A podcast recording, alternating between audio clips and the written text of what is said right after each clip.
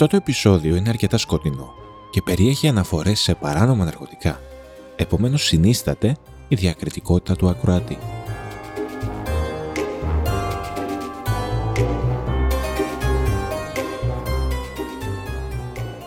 Ο ομοσπονδιακός νόμος της ΗΠΑ λέει ότι η μαριχουάνα είναι παράνομη για οποιονδήποτε σκοπό σε όλες τις πολιτείες. Ωστόσο, ένα είκοσι τοις εκατό των πολιτιών την έχουν νομιμοποιήσει. Η ομοσπονδιακή κυβέρνηση τη θεωρεί ακίνδυνη ή έστω προκλητική, ενώ αρκετές πολιτιακές κυβερνήσεις θεωρούν πως δεν διαφέρει από ένα κουτί ζαχαρωτά. Οι λόγοι που όθησαν αρκετές πολιτείες στο να την κάνουν νόμιμη είναι πολλοί. Η μαριχουάνα χρησιμοποιείται για τη θεραπεία ορισμένων παθήσεων, βοηθά μερικούς ανθρώπους να ηρεμήσουν μετά από μια δύσκολη μέρα και έχει αποδειχθεί πως η ελεύθερη διακίνησή της μειώνει σε συγκεκριμένες περιπτώσεις τα ποσοστά της εγκληματικότητας. Το δύσκολο είναι να αποκτήσεις χόρτο σε κάποια πολιτεία στην οποία θεωρείται ακόμα ναρκωτικό. Αν πάσχεις από κάποια πάθηση και η κάναβη σε βοηθά, τότε η απόκτηση μερικών γραμμαρίων μπορεί να είναι μια πολύ εκνευριστική διαδικασία. Συνήθως θα τη βρεις σε κακόφημες γειτονιές της πόλης, σε κάποια γωνία δύο κτηρίων από κάποιο τύπο που δεν πουλάει μόνο κάναβη, αλλά και ένα σωρό άλλα σκληρά ναρκωτικά. Υπάρχει όμως μια καλύτερη εναλλακτική. Να την αγοράσεις από το ίντερνετ. Είναι εύκολο. Ανοίγεις το λάπτοπ σου, συνδέεσαι σε ένα ιδιωτικό δίκτυο, συνδέεσαι στο Tor, ανταλλάζεις μερικά από τα ευρώ σου για bitcoin και μετά αγοράζεις τα ναρκωτικά σου από τη μαύρη αγορά. Sites τα οποία έχουν σχεδιαστεί να μοιάζουν στο eBay αλλά με καταλόγους παράνομων προϊόντων. Μπορείς να ψωνίσεις βάσει αξιολόγησης, ταχύτερης αποστολής, τιμής ή οτιδήποτε άλλο μπορεί να σε δελεάσει. Δεν υπάρχει πίεση, δεν υπάρχει βία και η όλη φάση είναι φαινομενικά ασφαλής. Στο δωμάτιό σου κάθεσαι στο κάτω-κάτω. Αυτή η ιστορία μιλά για το AlphaBay. Μακάρι να μπορούσα να μιλήσω με τον ιδρυτή του για να μας μεταφέρει την ιστορία καλύτερα. Αλλά είναι νεκρός. Ακούτε το Fabulas De Machina. Σκοτεινές ιστορίες από τις πιο σκοτεινές γωνιές του διαδικτύου.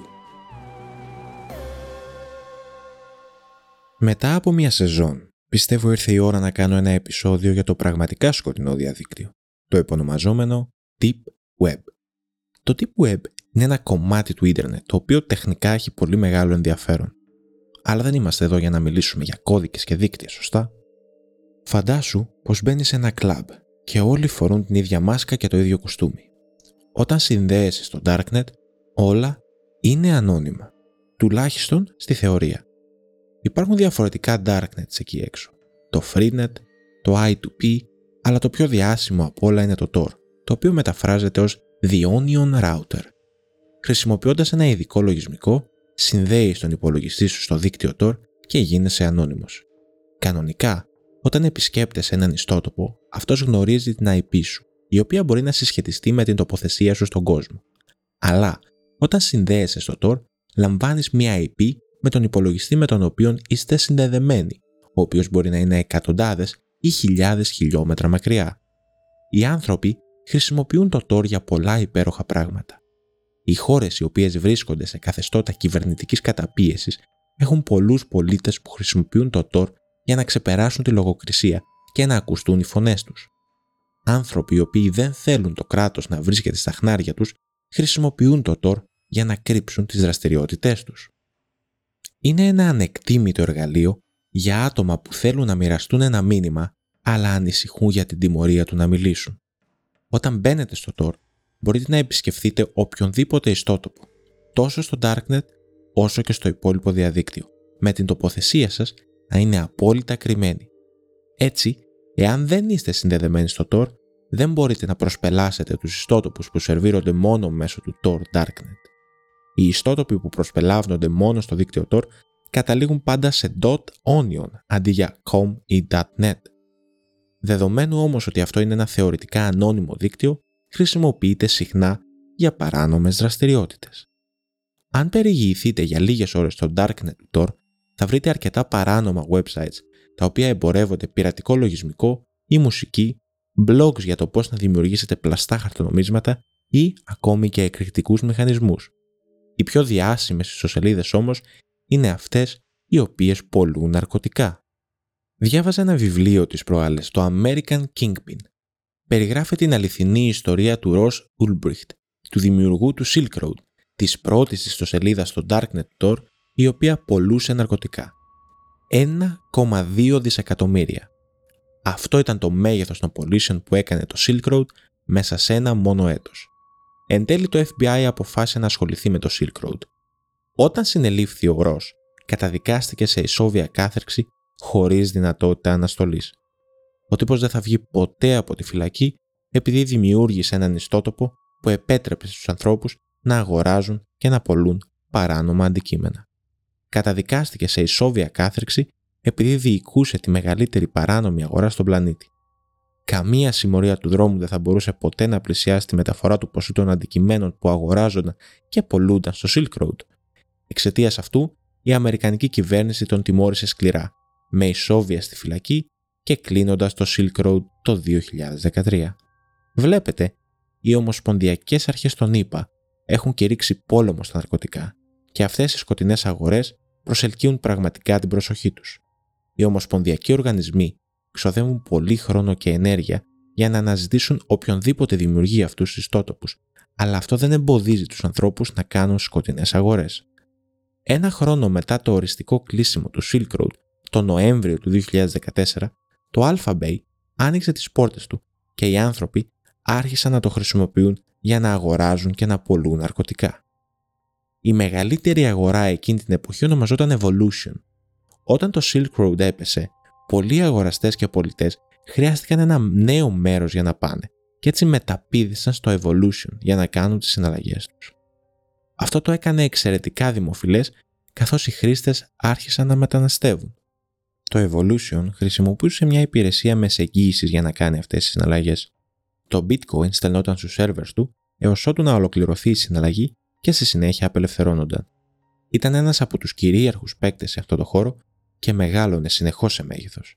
Στους πελάτες του άρεσε πολύ και ο ιστότοπος είχε πολύ υψηλή βαθμολογία. Φαινόταν δυνατός και σταθερός ως ηγέτης, αλλά τον Μάρτιο του δύο χιλιάδες δεκαπέντε η Evolution βγήκε offline.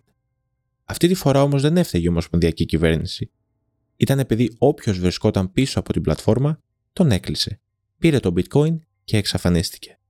Το ποσό που εξαφανίστηκε σε μια στιγμή από τους σερβερς του Evolution ανερχόταν στα δώδεκα εκατομμύρια δολάρια. Είναι σαν να δίνεις τα χρήματά σου σε ένα βαποράκι και αντί να παίρνεις τη δόση σου ο τύπος να εξαφανίζεται.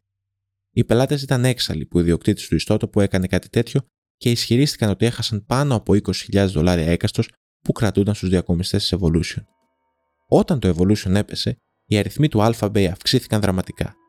Τις επόμενες τρεις μέρες το AlphaBay είδε δεκαοκτώ χιλιάδες καινούριους χρήστες και επτά χιλιάδες καινούρια πόστα φόρου.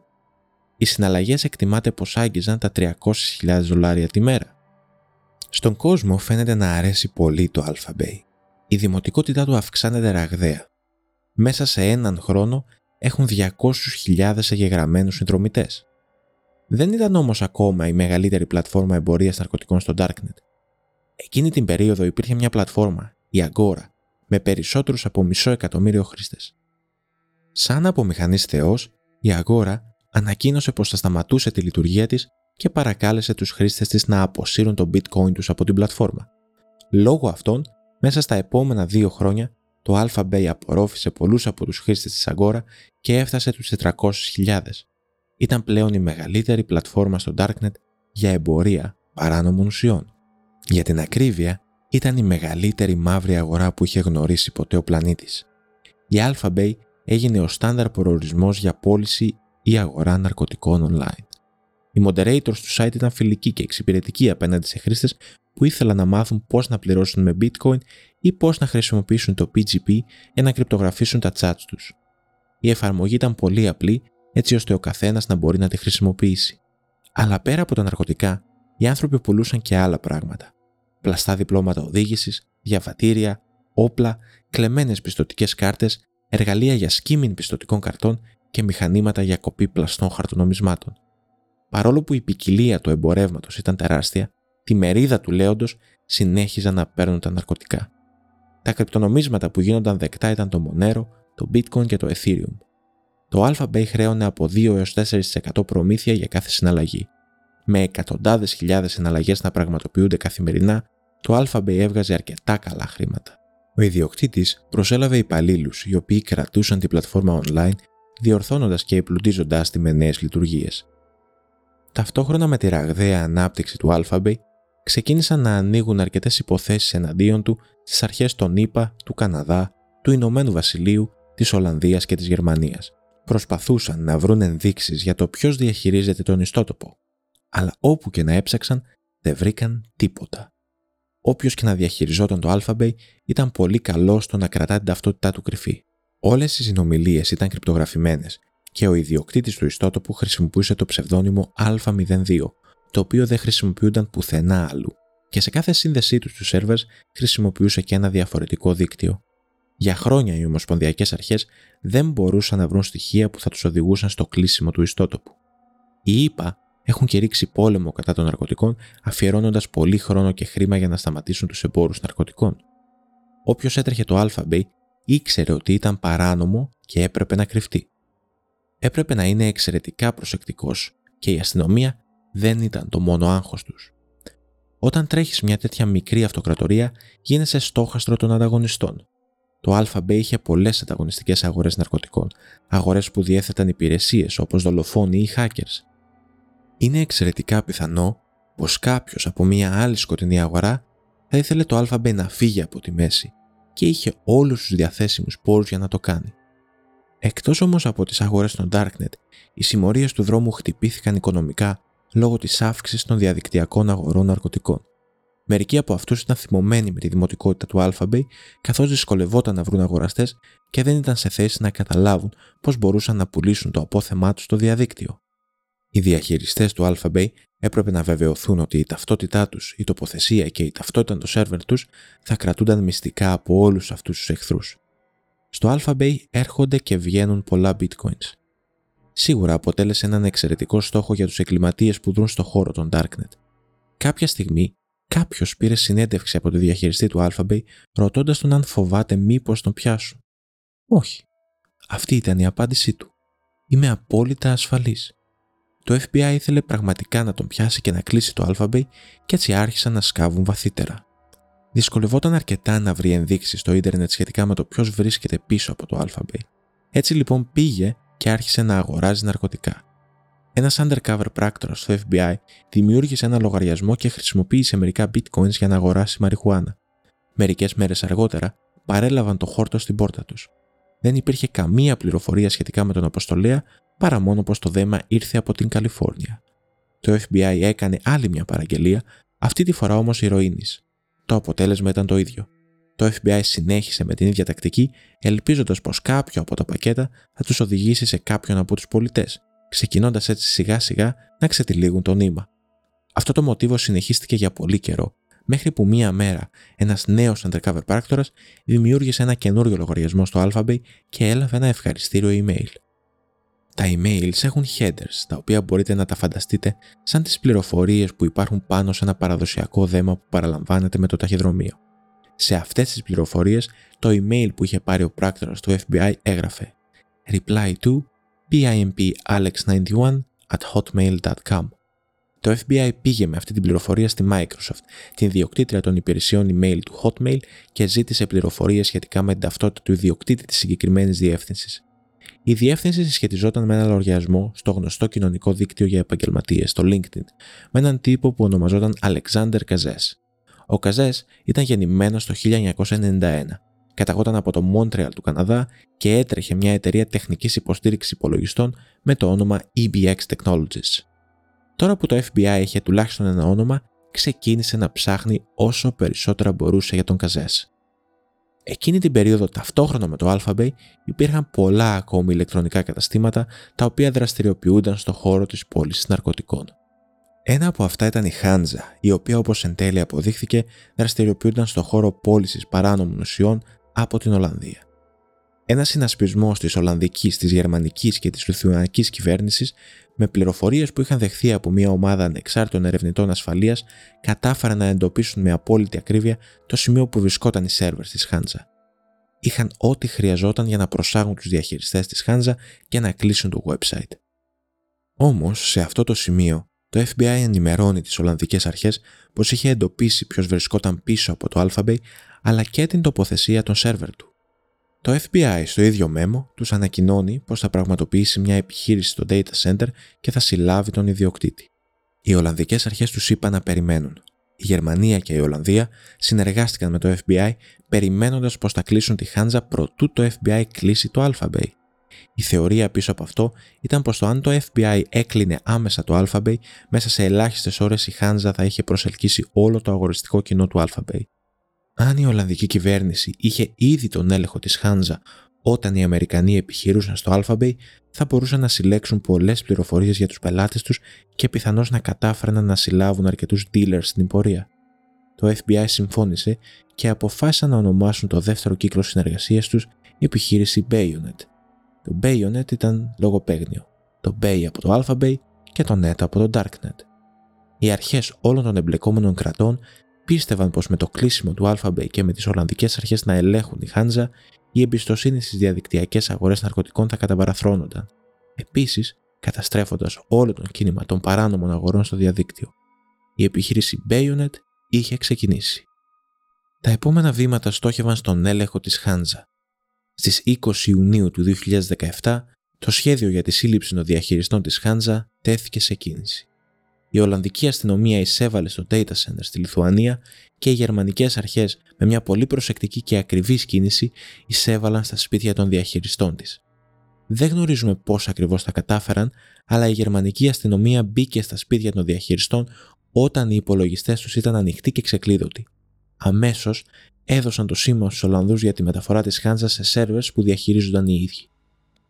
Οι Γερμανοί συμπλήρωσαν στις αναφορές τους πως επρόκειτο για δύο τυχαίες συλλήψεις σχετικά με δύο τύπους που πουλούσαν e-books και παιχνίδια στο ίντερνετ, έτσι ώστε να μην κινήσουν υποψίες σε κανέναν από τους χρήστες της Hansa.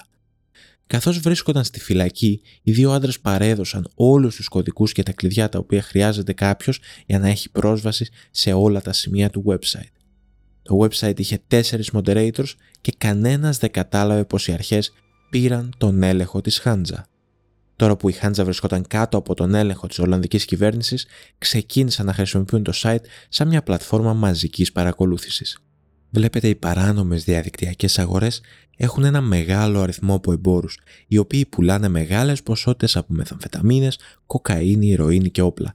Οι αρχές ήθελαν να συλλέξουν όσο το δυνατόν περισσότερα στοιχεία, έτσι ώστε να εντοπίσουν πολλούς από αυτούς τους dealers. Ξεκίνησαν ξαναγράφοντας τον κώδικα στο site που ήταν υπεύθυνος για την αποθήκευση των κωδικών των χρηστών. Πλέον, αντί οι κωδικοί να κρυπτογραφούνται, αποθηκεύονται στη βάση δεδομένων χωρίς καμία απολύτως προστασία. Με αυτόν τον τρόπο θα προσπαθούσαν, χρησιμοποιώντας τους κωδικούς που είχαν συλλέξει, να συνδεθούν και σε άλλες παράνομες διαδικτυακές αγορές. Βρήκαν επίσης τρόπο να καταγράφουν όλες τις επικοινωνίες μεταξύ αγοραστών και πολιτών, εντοπίζοντας έτσι πάρα πολλές από τις τοποθεσίες των σπιτιών των χρηστών. Μέχρι πρότινος το website διέγραφε όλα τα metadata των φωτογραφιών που ανέβαιναν από τους χρήστες, εκείνα δηλαδή τα στοιχεία τα οποία θα μπορούσαν να χρησιμοποιηθούν για να εντοπίσουν την τοποθεσία τους, το μοντέλο του κινητού τους και πολλά ακόμη. Η Ολλανδική αστυνομία αφαίρεσε αυτή τη δυνατότητα από το website και διέγραψε όλες τις φωτογραφίες που είχαν ανέβει, αναγκάζοντας έτσι πολιτές να ξανανεβάσουν τις φωτογραφίες στο προϊόντο τους, γεγονός που έδωσε στις αρχές τις τοποθεσίες πολλών εξ αυτών. Παράλληλα, οι αρχές δημιούργησαν ένα πρόγραμμα το οποίο μόλις έτρεχε σε κάποιον υπολογιστή θα αποκάλυπτε την πραγματική του διεύθυνση στο διαδίκτυο στις Ολλανδικές αρχές, επιτρέποντάς τους έτσι να βρουν την πραγματική του τοποθεσία. Το ανέβασαν στη Hansa μαζί με ένα μήνυμα το οποίο ενημέρωνε τους χρήστες της πως συνίσταται σε όλους τους πολιτές να το κατεβάσουν και να το τρέξουν, έτσι ώστε σε περίπτωση που χάσουν την πρόσβαση στο site να μην χάσουν και την πρόσβαση στα πορτοφόλια bitcoin. Όλο αυτό το διάστημα η Ολλανδική αστυνομία συνέχισε να παρέχει υποστήριξη πελατών στους χρήστες της Hansa. Όλοι ήταν ιδιαίτερα ικανοποιημένοι και αγνοούσαν απόλυτα το γεγονός πως βρισκόταν στα χέρια των Ολλανδικών αρχών. Δεν άλλαξαν τίποτα στο website, παρά μόνο απαγόρευσαν την πώληση του φέντανιλ. Το φέντανιλ είναι μια ουσία παρόμοια με την ηρωίνη, αρκετά πιο επικίνδυνη όμως και υπεύθυνη για το μεγαλύτερο ποσοστό των περιστατικών overdosing στην Ολλανδία. Στο σημείο αυτό η παγίδα ήταν έτοιμη. Η Ολλανδική αστυνομία είχε δημιουργήσει μια πλατφόρμα υποδιόμενη μια πολύ δημοφιλή αγορά ναρκωτικών για να προσελκύσει εγκληματίες να διαπράξουν εγκλήματα υπό το άγρυπνο πάντα μάτι τους. Τώρα που μάζευαν τόνους πληροφοριών, έδωσαν το πράσινο φως στο εφ μπι άι να πραγματοποιήσει το επόμενο βήμα στην επιχείρηση Bayonet. Εντόπισαν τον ιδιοκτήτη του AlphaBay, τον Αλεξάνδρ Καζές, στην Ταϊλάνδη. Η τοποθεσία των σερβερ του AlphaBay ήταν το Μόντρεαλ του Καναδά. Το εφ μπι άι συντονίστηκε με τον Καναδά και την Ταϊλάνδη για να πραγματοποιήσει μια ταυτόχρονη επιχείρηση στο κέντρο δεδομένων και στο σπίτι του Καζές. Και πάλι ο στόχος ήταν να συλληφθεί ο Καζές ενώ ήταν συνδεδεμένος στον υπολογιστή του, ώστε οι αρχές να έχουν αποδείξεις για το ποιος ήταν ο διαχειριστής του AlphaBay. Στις πέντε Ιουλίου δύο χιλιάδες δεκαεπτά, οι αρχές του Καναδά, της Ταϊλάνδης και το εφ μπι άι ξεκίνησαν. Η καναδική αστυνομία εισέβαλε στο data center και άρχισε να βγάζει τους servers εκτός σύνδεσης. Η ταϊλανδική αστυνομία πήγε στη φανταχτερή και ακριβή βίλα του Καζές και χρησιμοποίησε ένα αστυνομικό αυτοκίνητο χωρίς σήμανση για να σκηνοθετήσει ένα ψεύτικο ατύχημα μπροστά από το σπίτι.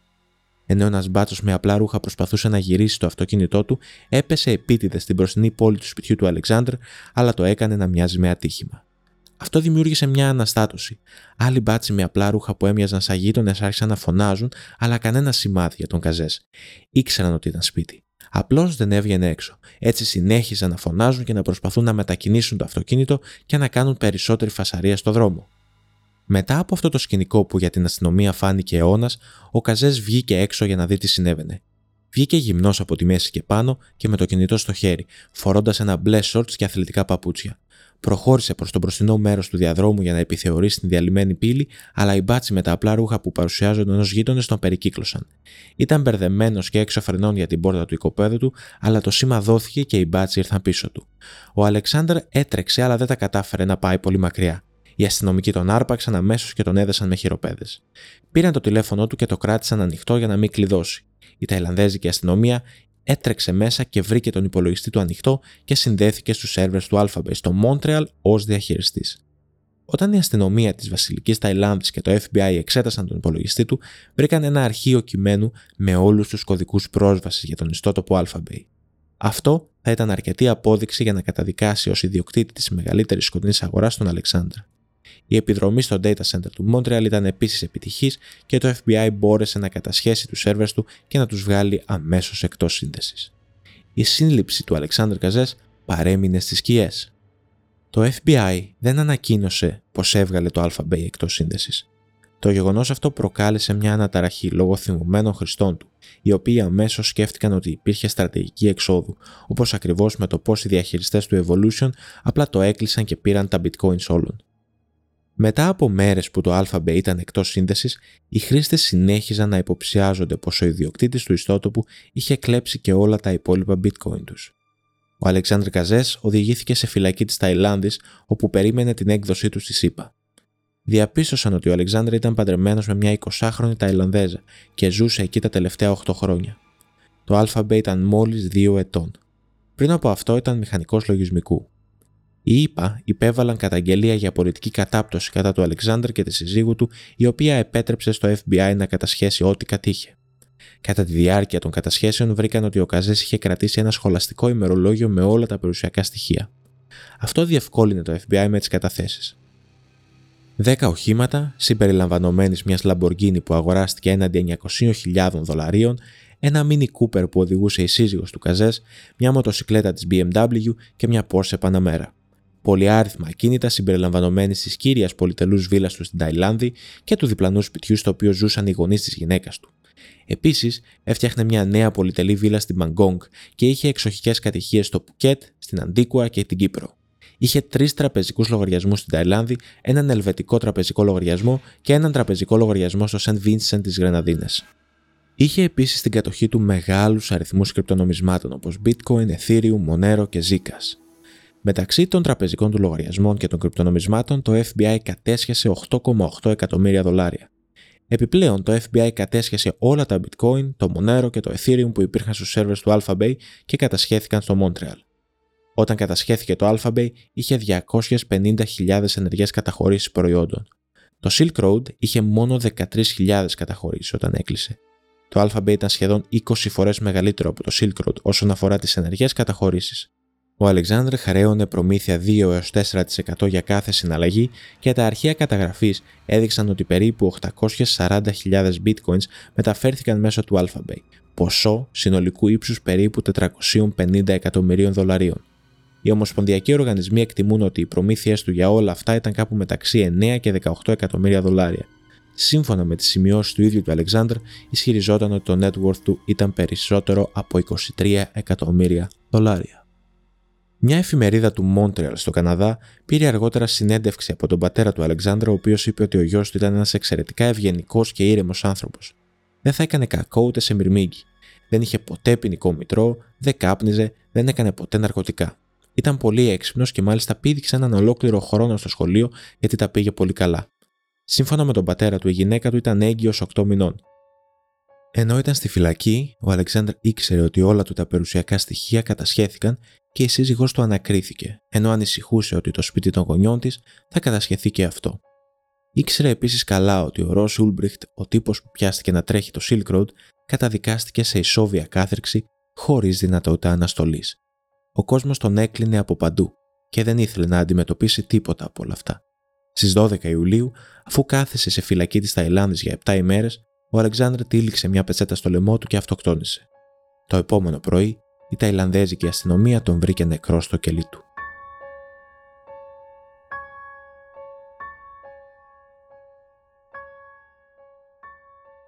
Σε εκείνο το σημείο, η Wall Street Journal έγραψε την ιστορία για τον υπόλοιπο κόσμο ότι το AlphaBay έκλεισε μετά από μια παρέμβαση της ομοσπονδιακής κυβέρνησης και ο ιδιοκτήτης του ήταν πλέον νεκρός. Το γεγονός προκάλεσε πανικό στους χρήστες των παράνομων διαδικτυακών αγορών. Μόλις έκλεισε το AlphaBay, όπως ακριβώς είχε σχεδιαστεί, ένας αριθμός χρηστών άρχισε να εγγράφεται στη Hansa. Πάνω από πέντε χιλιάδες νέοι χρήστες την ημέρα έκαναν εγγραφή στον ιστότοπο, το οποίο αποτελεί τεράστιο άλμα από τον ορμάλα αριθμό των εξακοσίων νέων χρηστών αναμέρα. Στην πραγματικότητα, ο αριθμός των νέων χρηστών ήταν τόσο μεγάλος που έσπασε το σύστημα εγγραφής και η Ολλανδική αστυνομία χρειάστηκε μερικές ημέρες για να το επαναφέρει. Σύμφωνα με την Ολλανδική νομοθεσία, έπρεπε από εδώ και πέρα να παρακολουθούν και να αναφέρουν κάθε πώληση στον ιστότοπο. Καθώς πραγματοποιούνταν περίπου χίλιες συναλλαγές την ημέρα με τη Hansa, η όλη διαδικασία έχει γίνει ένας γραφειοκρατικός εφιάλτης. Η Ολλανδική κυβέρνηση έτρεξε τη Hansa για είκοσι επτά ημέρες, συνέλεξε πληροφορίες για περίπου είκοσι επτά χιλιάδες συναλλαγές και την έκλεισε. Αμέσως μετά, οι Ολλανδικές αρχές τοποθέτησαν ένα μπάνερ στον ιστότοπο. Ανέφερε δε ότι ο κρυφός χώρος της Hansa κατασχέθηκε από την Ολλανδική Εθνική Αστυνομία. Την ίδια στιγμή, ο ιστότοπος του AlphaBay άρχισε να εμφανίζει το μήνυμα πως είχε κατασχεθεί από το Εφ Μπι Άι. Η είδηση πως οι δύο μεγαλύτερες αγορές παράνομων ουσιών στο διαδίκτυο έκλεισαν άφησε το στίγμα στις υπόγειες αγορές του διαδικτύου μέχρι και σήμερα. Ο αντίκτυπος της επιχείρησης Bayonet είναι προφανής στα Darknets. Ελάχιστες είναι οι αγορές οι οποίες λειτουργούν ακόμη, ενώ οι ομοσπονδιακές αρχές δεν κάνουν περισσότερο από μερικές εβδομάδες για να εντοπίσουν τους ιδιοκτήτες και να κλείσουν τις αγορές.